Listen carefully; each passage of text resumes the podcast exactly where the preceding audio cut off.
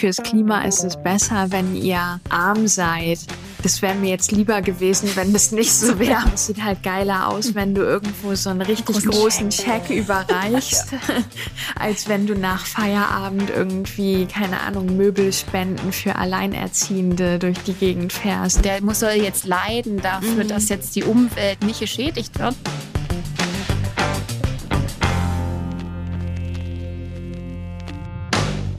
Ja, hallo und herzlich willkommen zu Steile Thesen. Folge 4 haben wir heute schon. Ähm, ich bin Helene Bockhorst, ich bin Comedian. Wir wollen heute unter anderem über das Thema Klima reden. Deswegen habe ich einen Anzug mit lustigen Meerestieren an. Das ist mein Beitrag zu dieser Folge. Wie sieht's bei dir aus? Hi Helene, mein Name ist Susanne Fiedler. Ich bin Professorin für Verhaltenswissenschaften in Wien und Entscheidungsforscherin. Ich habe also nicht ganz so geil die Tiere mit am Start. Ich habe aber gedacht, mit Blau sind wir auf jeden Fall bei Klima gut dabei. Blauer Planet und so. Also ich versuche also auch noch was anderes beizusteuern, weil ich muss sagen, da an der Stelle habe ich schon mal völlig versagt. Aber Blau ist ja auch eine sehr beruhigende Farbe. Und ich finde das Thema so ein bisschen nervenaufreibend. Ja, ich habe äh, dementsprechend ein bisschen Sorge, was die Fragen sein werden, in welche Klischees wir heute aufräumen. Und äh, steile Thesen. Ich werde mal die erste greifen. Mal gucken, was da drauf steht. Nachhaltiger Lebensstil und Klimaschutz. Nur was für Menschen mit Geld?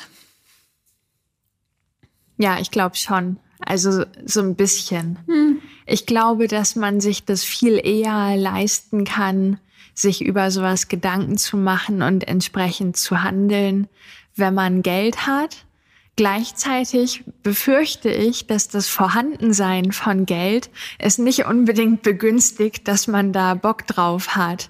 Also das ist so ein bisschen schwierig mhm. aus meiner Sicht. So manche Leute können es sich nicht leisten, was fürs Klima zu machen. Andere Leute könnten es sich leisten und machen es nicht, glaube ich. Ja, voll. Und ähm, ehrlich gesagt, ich glaube, ehrlich gesagt, weniger Geld haben hilft dem Klima.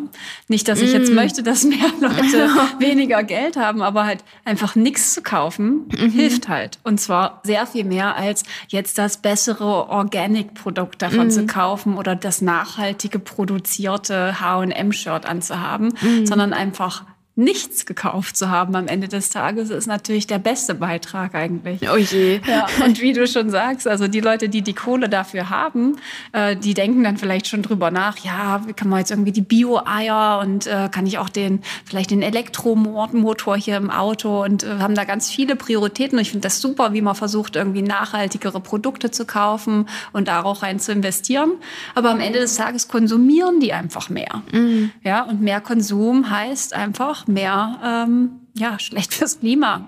Mhm. Ja, und wir sind da, glaube ich, ganz schlecht drin, zu, das äh, irgendwie da ein intuitives Verständnis für zu haben. Die Leute zum Beispiel überschätzen völlig, was er so Fliegen macht. Ja, mhm. Also welchen, wenn man die fragt, keine Ahnung, wie viel von unserem CO2-Haushalt wird durch Fliegen eigentlich produziert? Und mhm. sagen Leute, zehn Prozent.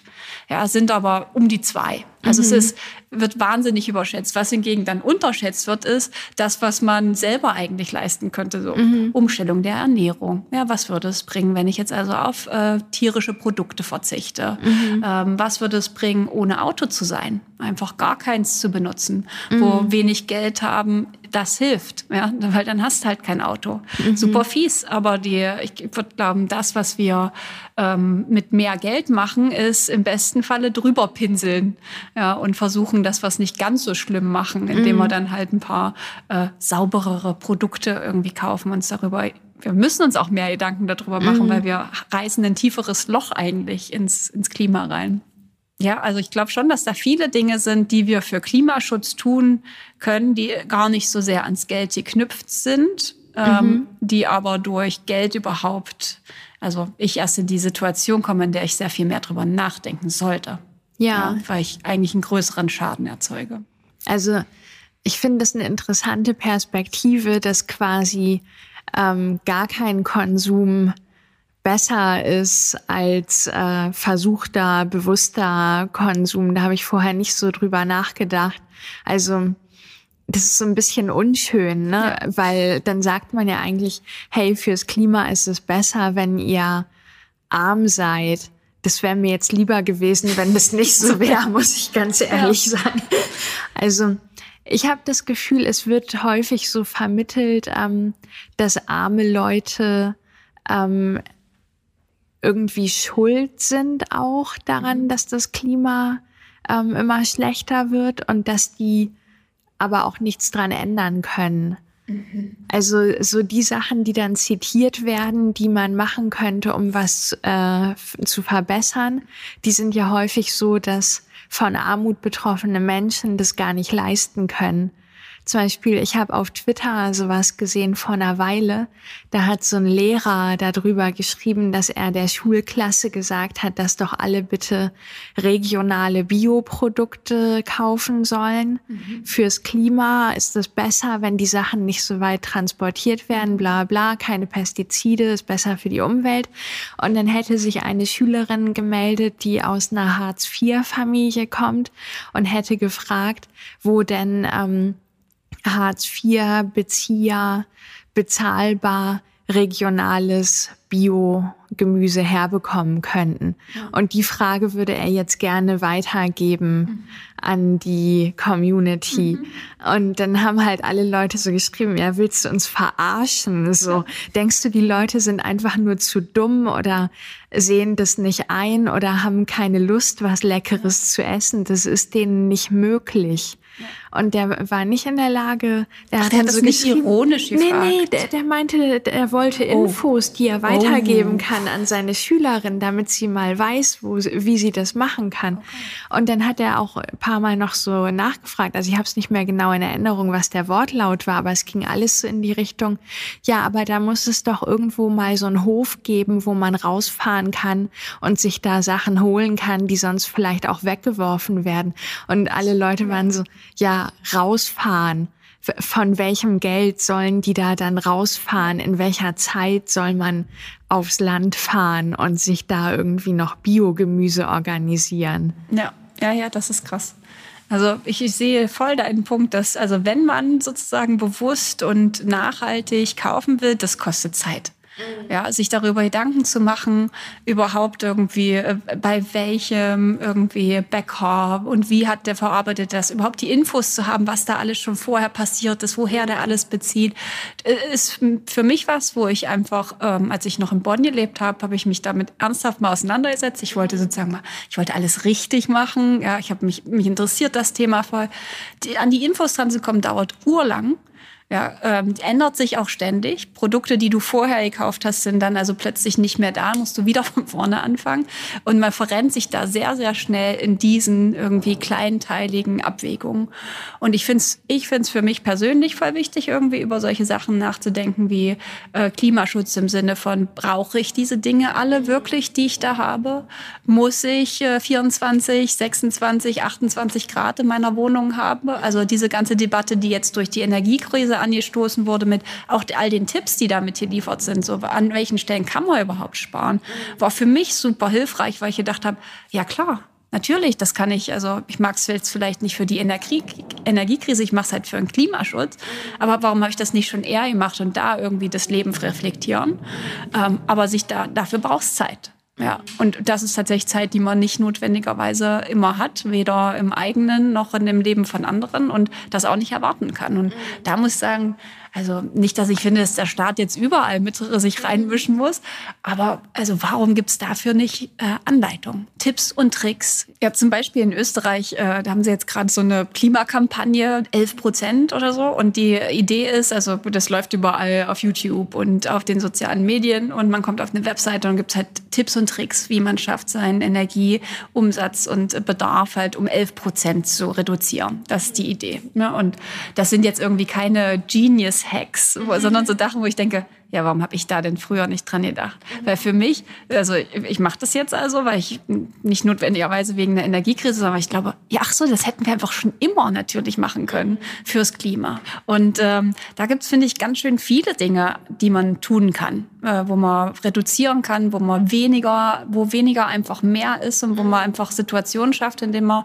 bewusst halt hinschaut, was brauchst und was brauchst nicht, damit ich irgendwie mich wohlfühle und gleichzeitig aber halt auch nicht mehr Ressourcen verbrauche, als eigentlich notwendig sind. Mhm. Und ich glaube auch, ähm, also ob du dich zu Hause richtig verhältst, das sieht ja keiner. Ja. Und ganz viele Leute ähm, wollen halt gerne was, was man sieht. Mhm. Also wenn du jetzt zu Hause die Heizung ein bisschen runterdrehst, dann siehst du ja trotzdem aus wie ein normaler Mensch, wenn du draußen rumläufst.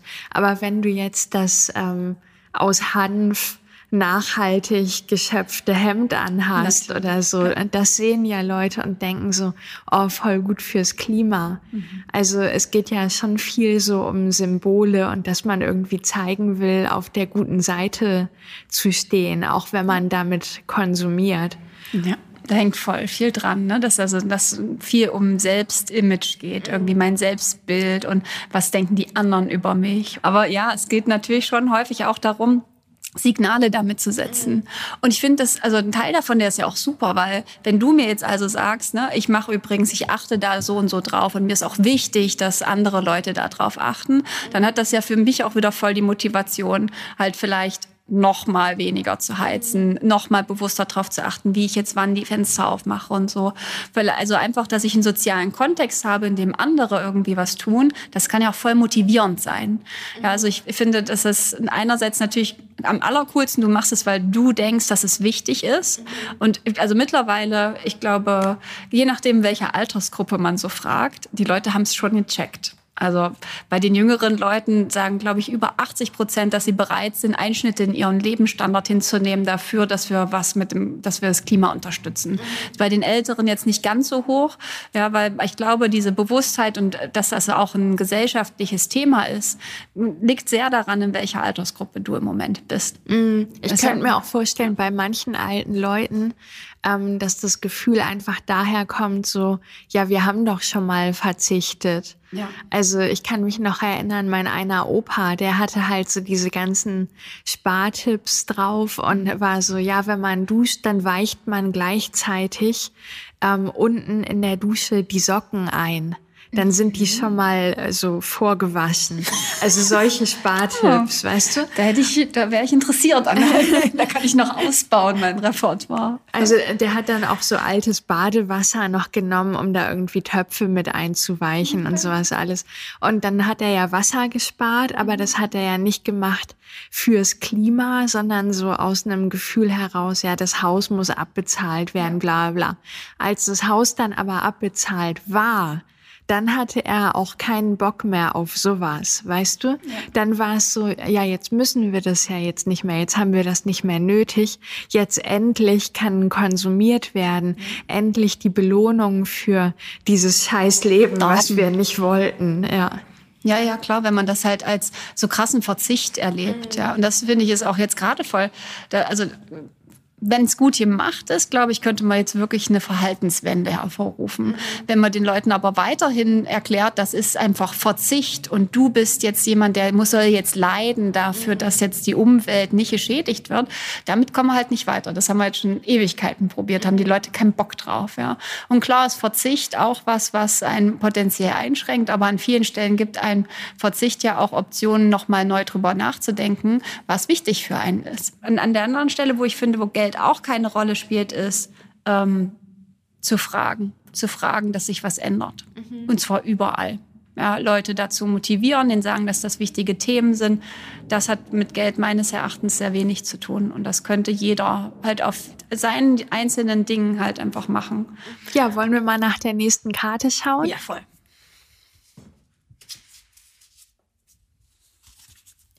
Unsozial sein macht reich, und Reichtum macht sozialer. Also ich glaube, die These ist irgendwie, dass man mhm. eher reich wird, wenn mhm. man sich unsozial verhält. Mhm. Und wenn man dann Geld hat, Dann kann man auch wieder irgendwie was abgeben. Dann könnte man sich sozial verhalten. Okay.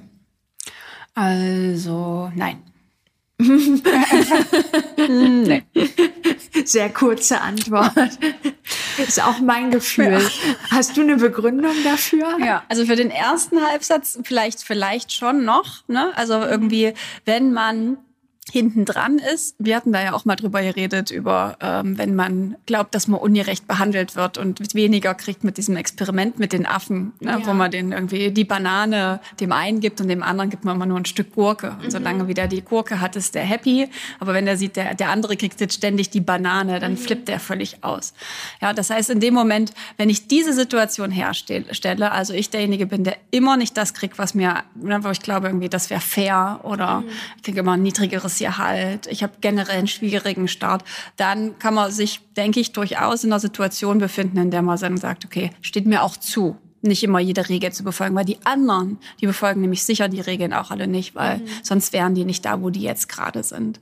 Ja, ich glaube, dass es schon eine, eine, Wahrnehmung davon gibt, was ich, was mir, was hier recht ist mhm. und dass ich, um da hinzukommen, halt durchaus manchmal irgendwie einen äh, Weg wähle, der vielleicht nicht ganz so sozial ist. Mhm. Ja? Aber die, die Daten, die wir eigentlich finden, ist, die Leute, die wenig haben, geben eigentlich häufig, insbesondere prozentual zu dem, was sie haben, mehr als die, die viel haben. Oh, okay. Ja.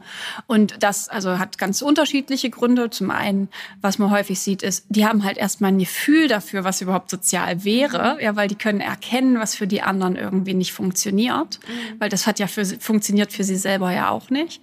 Das funktioniert halt häufig nur in eher kleineren Gruppen. Also mhm. sozial denken im Sinne von irgendwie weltweit äh, oder im Sinne von Klima. Mhm. Die großen und auch zum Teil ja sehr abstrakten Themen, wo man sozial sein könnte, das kann sein, dass die Sachen eher hinten runterfallen. Mhm. Aber wenn es um sozial, Sozialsein im Kleinen geht, da sind die viel stärker dabei. Mhm. Da gibt es ein, ein paar Untersuchungen zu.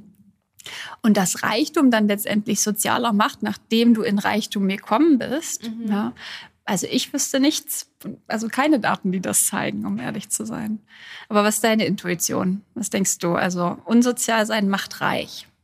Also ein bisschen ja schon. Manchmal, ne? Manchmal vielleicht schon. schon. Ja, wenn du schaffst, die Augen zuzumachen, dass das jetzt gerade fies ist, was mhm. du machst. Bei uns nennt man das irgendwie Moral Wriggle Room. Wenn ich gar nicht erst sehen will, äh, was da irgendwie für fiese Kosten für dich dranhängen. Wenn mhm. ich jetzt mir einfach die 10 Euro aus dem Pott nehme und denke, no, ich weiß ja nicht, was da noch drin liegt. Mhm. Vielleicht sind auch noch mal 10 für Helene dabei.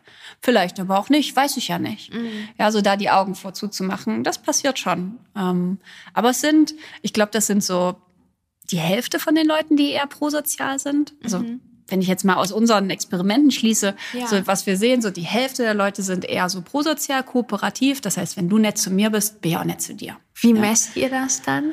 Indem wir tatsächlich solche Sachen machen wie, hier sind 10 Euro. Mhm. Äh, du darfst dir davon nehmen, so viel wie du willst. Aber Helene ja, kriegt halt entsprechend dann den Rest. Oh, okay. So. Und dann nehmen manche Leute sich manche nehmen sich alles 10 Euro ja. und sagen so Danke, ciao. ciao. Und ja. manche lassen quasi die Hälfte übrig für die andere Person. Ja. Und, und dürfen die Probanden das Geld dann auch wirklich behalten? Mhm. Ah, okay. Ja, ja. Das ist tatsächlich das, was sie dann mit heimnehmen. Und es ist leider sehr häufig so, dass es nicht ganz 50 Prozent sind, auch für die Leute, die prosozial sind. Ja. Die geben dann eher so 40. Weil, ja, weil sie so denken, denken, müsste ich ja eigentlich, eigentlich nicht. Gar nicht. Aber es ist schon nett von, von mir, dass ich so vier Euro jetzt ja. übergelassen habe genau. für die zweite Person. Okay. Ja. So, und aber aus den Experimenten, die wir machen, kann man halt auch sehen, wer von denen, die da jetzt teilen, mhm. würden das auch machen, wenn ihnen keiner zugucken kann mhm. und niemand weiß, ob sie tatsächlich prosozial gewesen sind. Im besten Falle nicht mal sie selber. Ja. Ja, indem ich halt sage, okay, hier sind 10 Euro, hier drüben ist noch mal ein Kästchen.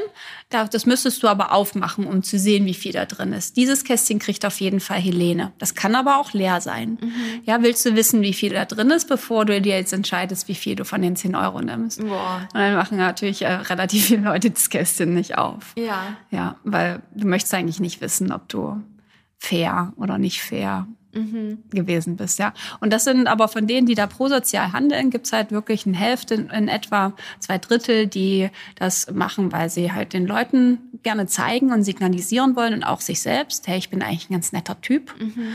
ähm, oder Typin und die anderen und die anderen machen es aber auch, ne, so selbst wenn niemand gucken würde, würden mhm. die sich so verhalten. Gibt es auch Leute, die der anderen Person mehr überlassen, als sie sich selber mhm. nehmen? Ja, das wären halt dann Altruisten. Mhm. Ja, ähm, ich muss hier stehen, in unseren Experimenten extrem seltene mhm. Typus. Mhm. Das heißt aber nicht, dass die in der Realität nicht auftauchen. Ja, ich ja. glaube, dieser zweite Teil von der These, Reichtum macht sozialer, mhm. ähm, da steckt so ein bisschen dieses Ammenmärchen mhm. dahinter, dass so oft gesagt wird, ja, aber reiche Leute spenden doch auch viel. Ja. Also ganz häufig, wenn man irgendwie sagt, dass es Ungerechtigkeit gibt, in dem System, in dem wir leben und dass äh, Dinge unfair verteilt sind, dann sagen Leute so, ja, aber wir können auch froh sein, dass es die Reichen gibt, weil die spenden ja Gott auch viel.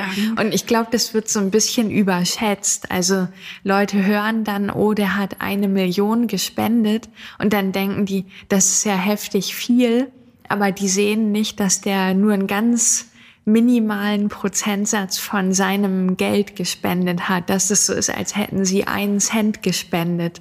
Das ja. ist denen nicht klar in dem Moment. Zum einen das und zum anderen ist das ja auch, also wann spenden die meisten Leute kurz vorm Ende des Jahres? Ja, Steuersparen, äh, natürlich. Ja, und ich meine, ich möchte es nicht kleinreden. Ich finde es großartig, wenn Leute, die haben, zurückgeben. Aber das ist ja erstmal Geld, was sie nicht nur haben, weil sie irgendwie was sie leistet haben, sondern auch, weil ein Staat sich entschieden hat, sie nicht so stark zu besteuern. Mhm. Ja, und auch, weil viele andere Leute für sie gearbeitet haben. Es wird gerne so getan, als ob das etwas ist, was die ganz alleine erzeugt haben, diesen Reichtum, mhm. ja, dass er irgendwo herkommt. Und ich denke, ja, der kommt halt eigentlich von ganz, ganz vielen Leuten. Und dann so zu tun, als ob es jetzt irgendwie die große ja, Gönnerhaftigkeit der Leute mhm. ist, dass sie jetzt zurückgeben.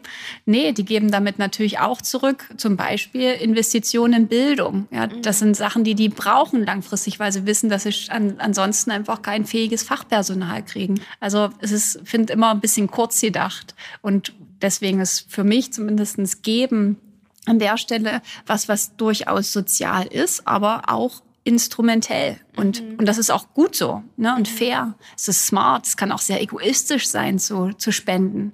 Ja, wenn ich dafür spende, dass äh, was für Obdachlose in der Stadt Titan ist, kann das dadurch motiviert sein, dass ich keinen von denen mehr sehen möchte. Ja, also das ist doch die Motivation, die dahinter steckt. Die können wir sehr, sehr selten sehen. Mhm. Und was, ob es sozial ist, ist letztendlich egal. Äh, also am Ende ist für mich zumindest häufig wichtig, was wird damit erreicht. Mhm. Ja, und ähm, ich gebe gerne Leuten Credit dafür, wenn sie irgendwie was Positives tun, was Positives erreichen. Mhm. Mir gar nicht so wichtig, ob es am Ende aus Altruismus oder Prosozialität passiert. Kann mir wegen mir kannst du es auch machen, weil du möchtest, dass die Leute dich geil finden oder weil du ja, Hauptsache du machst es. Ja. ja. Aber ja, also relativ gesehen, glaube ich, äh, stimmt's halt am Ende nicht. Mhm. Ja, also es macht einen nicht zu einem besseren oder sozialeren Menschen. Aber man muss sich natürlich Spenden in dem Sinne leisten können. Mhm. Ja, aber nicht Spenden alleine ist ja nicht das Einzige, was man machen kann, um sozial zu sein. Ja, man kann sich ja auch engagieren mit seiner Zeit zum Beispiel. Nachbarschaftshilfe, irgendwas. Ja. Also da gibt es so viel Hilfen, die unbezahlt sind, die viele Leute tun, für die sie gar keinen Credit kriegen. Also ich glaube, wir denken häufig sehr geldzentriert über Prosozialität nach. Mhm. Ja, als ob man mit Geld immer alles ja, lösen kann. Und das mhm. ein Stück weit stimmt das natürlich, Geld hilft. Aber es ist nicht die einzige Art und Weise, sozial zu sein, sondern da gibt es 1500 Varianten von. Mhm. Und ich glaube nicht, dass äh, da irgendwie weniger reiche Menschen weniger tun, sondern mhm. wahrscheinlich eher mehr. Ja, und es wird vielleicht nicht so sehr thematisiert und ist nicht so öffentlichkeitswirksam. Nicht so sichtbar, genau, es sieht halt geiler aus, wenn du irgendwo so einen richtig großen, großen Check. Check überreichst, ja. als wenn du nach Feierabend irgendwie, keine Ahnung, Möbelspenden für Alleinerziehende durch die Gegend fährst oder ja. so. Ja, ich glaube, ähm, soziales Verhalten muss ja auch nicht immer nur sein, was man macht, sondern das könnte ja auch mal sein, was man nicht macht. Und da hätten vielleicht reiche Leute das größte Potenzial, Sachen nicht zu machen oder auf Sachen zu verzichten, um zum Beispiel auch für das Klima was zu tun. Ja, voll. Also die haben natürlich erstens viel stärkeren Konsum, da geht also mehr. Und was ich eigentlich noch viel cooler finde, ist, die haben äh, viel stärkeren Einfluss natürlich, mhm. weil das ist ja nicht nur ihr individueller Konsum, den sie damit irgendwie verändern könnten, mhm. ja, sondern sie könnten auch den Konsum oder das, was wie ihre Organisationen oder da, wo ihr Geld im Grunde herkommt, mhm. wie dieses Geld produziert wird, das kann man natürlich sehr viel nachhaltiger gestalten. Mhm. Also jemanden wie Bill Gates da sitzen zu haben, der im besten Falle darüber nachdenkt, an welchen Stellen jetzt ne, äh, Strom, Energie, Wasser und so weiter genutzt, nachbereitet, aufbereitet werden kann, er hat natürlich einen viel größeren Einfluss, als wenn ich mich zu Hause hinhocke und denke, ah ja, heute dusche ich nicht. Mhm. Ja, sondern dafür brauchst ähm, oder da hilft's natürlich, einen weiteren Arm zu haben. Und Reichtum gibt den durch Einfluss an ganz unterschiedlichen Stellen. In dem Sinne könnten Reiche natürlich schon sozialer sein, weil sie ein bisschen längeren Hebel haben. Weil sie nicht nur ihr mhm. eigenes Verhalten beeinflussen, sondern das von anderen auch. Ja, auch wenn die sagen würden, ihr müsst nicht alle ins Büro kommen, zum Beispiel ja. zu ihren Mitarbeitern, ihr könnt zu Hause sein und da nicht duschen. so, bam. Klima gerettet. Ich denke, ja, das, da, da geht die Welt hin, denke ja. ich. Auch wie viele Kleidungsstücke man also nicht kaufen muss, wenn man mhm. nicht mehr jeden Tag ins Büro geht. Ja. Tatsächlich über solche Sachen, wie sich Organisationen strukturieren und verändern, im Sinne von Nachhaltigkeit nachzudenken. Und ich habe den Eindruck, da passiert im Moment mega viel. Mhm. Also da hat sich ja tatsächlich auch die Gesetzesgebung verändert, dass also die Lieferketten grün sein sollen und mhm. ansonsten dürfen die also nicht gehandelt werden oder nicht benutzt werden. Und dass wir dahin hinkommen langfristig, dass das also was wird, was einen Wert hat neben dem Klima, sondern dass es auch schlau ist, sich so mhm. zu verhalten als Unternehmer, als jemand, der Geld produziert, der Güter versucht auf den Markt zu bringen, dass sich das lohnt, dass sich Klima im Grunde lohnt. Aber äh, letztendlich sind das die Stellschrauben. Mhm. herauszufinden, an welchen Stellen können wir großflächig einsparen und da hilft es natürlich, wenn ich Zugriff auf großflächig habe mhm. ja, und nicht nur im Kleinen denken muss. Weil ich glaube, äh, die bittere Nachricht ist sowas wie zwei Prozent ist das, was wir durch unseren persönlichen Konsum tatsächlich einsparen könnten. Na toll. Ja. An den Stellen, wo es richtig zieht, ist da, wo wir unsere ähm, ja, Produktion und unsere Lieferketten umstellen und mhm. wo also eigentlich viel mehr staatliche Führung notwendig wäre. Und mhm. der Einzelne kann das halt einfordern und er kann laut sein, mhm. aber äh, der kann am Ende nur begrenzt darauf Einfluss nehmen in seinem eigenen Handeln. Mhm. Ja. Mal gucken, was der nächste Schritt ist für uns. Bullshit-Shopping als Belohnung für Bullshit-Jobs. Wer zufrieden ist, kauft weniger. Boah, ich glaube, dass das stimmt. Also einfach aus meiner persönlichen Erfahrung heraus. Da war ich früher auch ganz schlimm drin. Also ich habe immer so gedacht, okay, wenn ich den Monat durchgehalten habe, dann darf ich mir aber was Schönes kaufen. Und dann habe ich mir das gekauft und dann war es so, hm, ja, irgendwie habe ich auch immer so ein bisschen zu wenig Geld. Also jetzt nicht so viel, dass ich eine finanzielle Sicherheit hätte, um diesen Job zu kündigen und mir was anderes suchen zu können. Mhm. Also das ist so ein richtig Fieser dummer Kreislauf. Teufelskreis, ja. wo ich auch total weiß, dass ich selber schuld bin natürlich. Mhm. Aber ich habe dann immer so gedacht, nee, ich muss mir jetzt was kaufen, um das irgendwie auszuhalten. Mhm. Und gleichzeitig, das ist ja wie Salzwasser trinken. Das ist ja mhm. nie genug. Ja. Also man hat dann diese Sache und ist so, ja, mein Job ist immer noch scheiße. Und man kann aber das Problem gar nicht an der Wurzel packen. Aber hast du das sehr, hast du das bewusst gespürt? Also ist das was, wo du tatsächlich dachtest, oh nee, heute war ein Scheißtag, ich jetzt ja. möchte ich was. Ja, und auch bei ja. manchen Terminen so gedacht, okay, wenn ich das geschafft habe, dann darf ich mir das und das kaufen.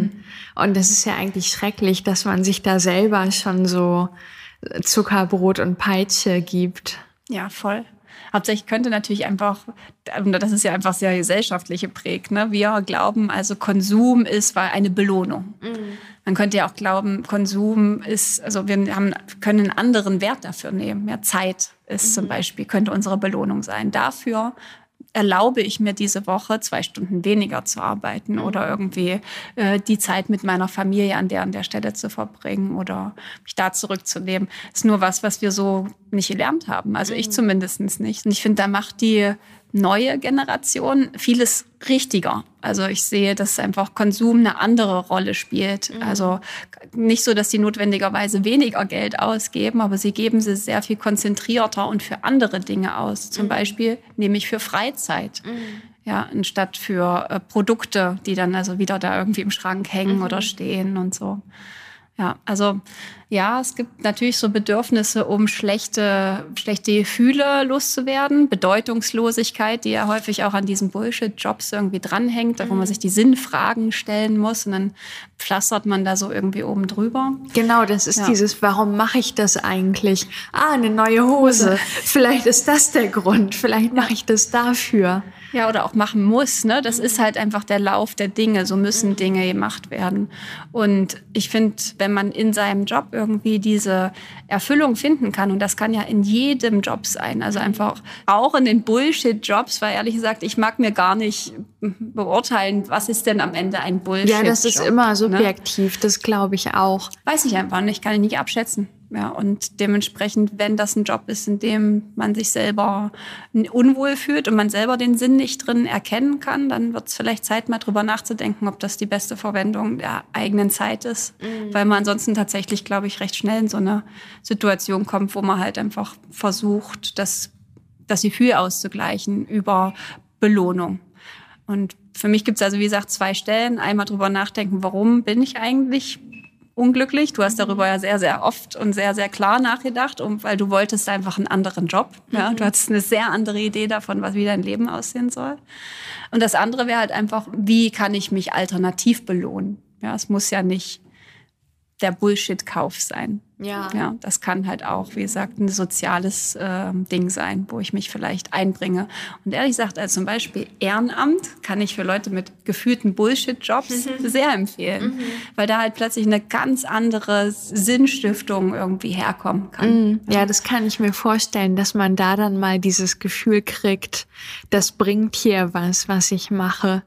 Und ich glaube im Endeffekt, also jeder Job kann, meine ich, ein Bullshit-Job sein, wenn das einfach für die Person, die es macht, keine Erfüllung mitbringt oder die da keinen Sinn drin sieht. So mein früherer Job, das wäre für viele Leute bestimmt ein guter Job gewesen, aber für mich war dieses Fremdbestimmte halt nichts, so in vielerlei Hinsicht. Du hast ja auch geschrieben, ne? Das war ja genau, eigentlich auch ein kreativer Job in dem Sinne. Eigentlich ja. eine Sache, die ich gerne machen wollte, aber nicht so. Ja. Und das hört sich dann vielleicht pingelig an, aber für mich hat es halt nicht ganz gestimmt. Und dann hat man da immer so diese Unstimmigkeit und dieses Gefühl, ich schluck hier was runter oder ich ertrage hier was und dafür muss es doch jetzt irgendwie eine Belohnung geben. Und inzwischen bin ich da auch, so wie du sagst, ne, dass halt, dass ich eher in Erlebnisse investiere oder in Zeit und in ja gemeinsame Zeit auch mit anderen Menschen, dass das dann so meine Belohnung ist, wenn ich für irgendwas eine Belohnung überhaupt brauche oder zu brauchen glaube. Man braucht aber, immer eine Belohnung. ja, aber so dieses, dieses Narrativ, dass Kaufen eine Belohnung ist, das sitzt ja ganz tief Voll. drin in unserer Gesellschaft. Das sehen wir überall in der Werbung und in Filmen. Und wie viele Frauenfilme gibt es zum Beispiel, wo es irgendwie einer Frau schlecht geht und dann sagt die beste Freundin, ja komm, jetzt gehen wir shoppen. So Frustshoppen oder Belohnungsshoppen, dass es diese Wörter überhaupt gibt. Und dann sehen wir da mit Musik unterlegt so eine Orgie des Konsums, wo Leute ganz viele Sachen anprobieren und die Kreditkarten heiß laufen hat jetzt mit Bullshit-Jobs am Ende nicht viel zu tun, aber eine Sache, die mir noch eingefallen ist, die ich gerne noch sagen äh, wollte, ist diese Geschichte des, des Verzichts und in welcher Art und Weise wir bereit sind, unser Leben zu verändern, hat ja häufig was damit zu tun, dass wir glauben, dass es halt was ändert ja, und dass wir irgendwie einen Unterschied machen können. Ja. Und da muss ich sagen, da haben wir, also ich habe da zumindest ein, ein, ganz schwieriges Verhältnis zu, weil man darüber so wenig weiß. Mhm. Ja, ich würde gerne, wenn ich wüsste, dass bringt was, mhm. ja, würde ich wahrscheinlich noch viel mehr machen. Und so schwimmt man aber immer so in dieser Unsicherheit. Mhm.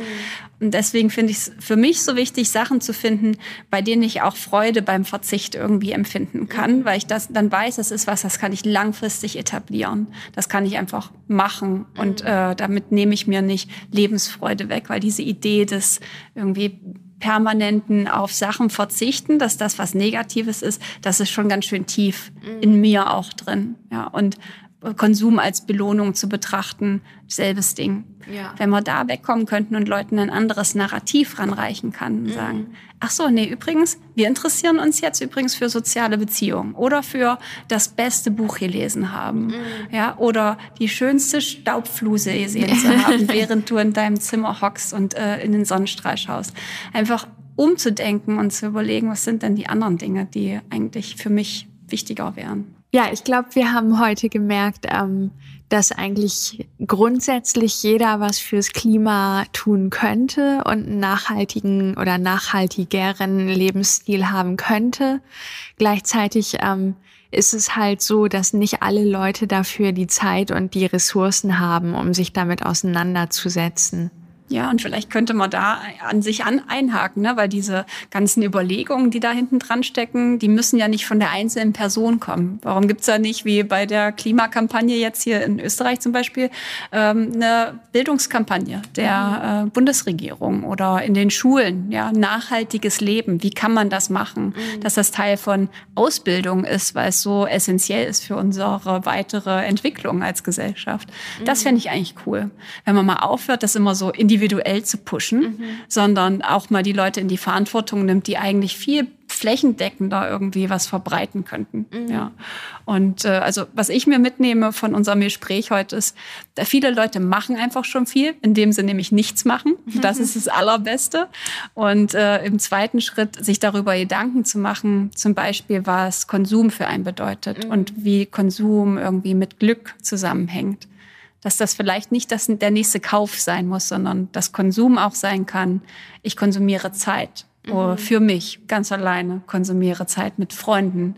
Mhm. Ja, vielleicht kann einfach jeder von uns mal drüber nachdenken, hm, auf was er sich vielleicht freuen könnte, wenn er sich belohnen möchte, was nicht sie kauft, das ist. In dem Sinne. Ja, das finde ich eine gute Idee. Und ich freue mich auf unser nächstes Mal. Ich mich auch. Bis dann. Bis dann. Tschüss.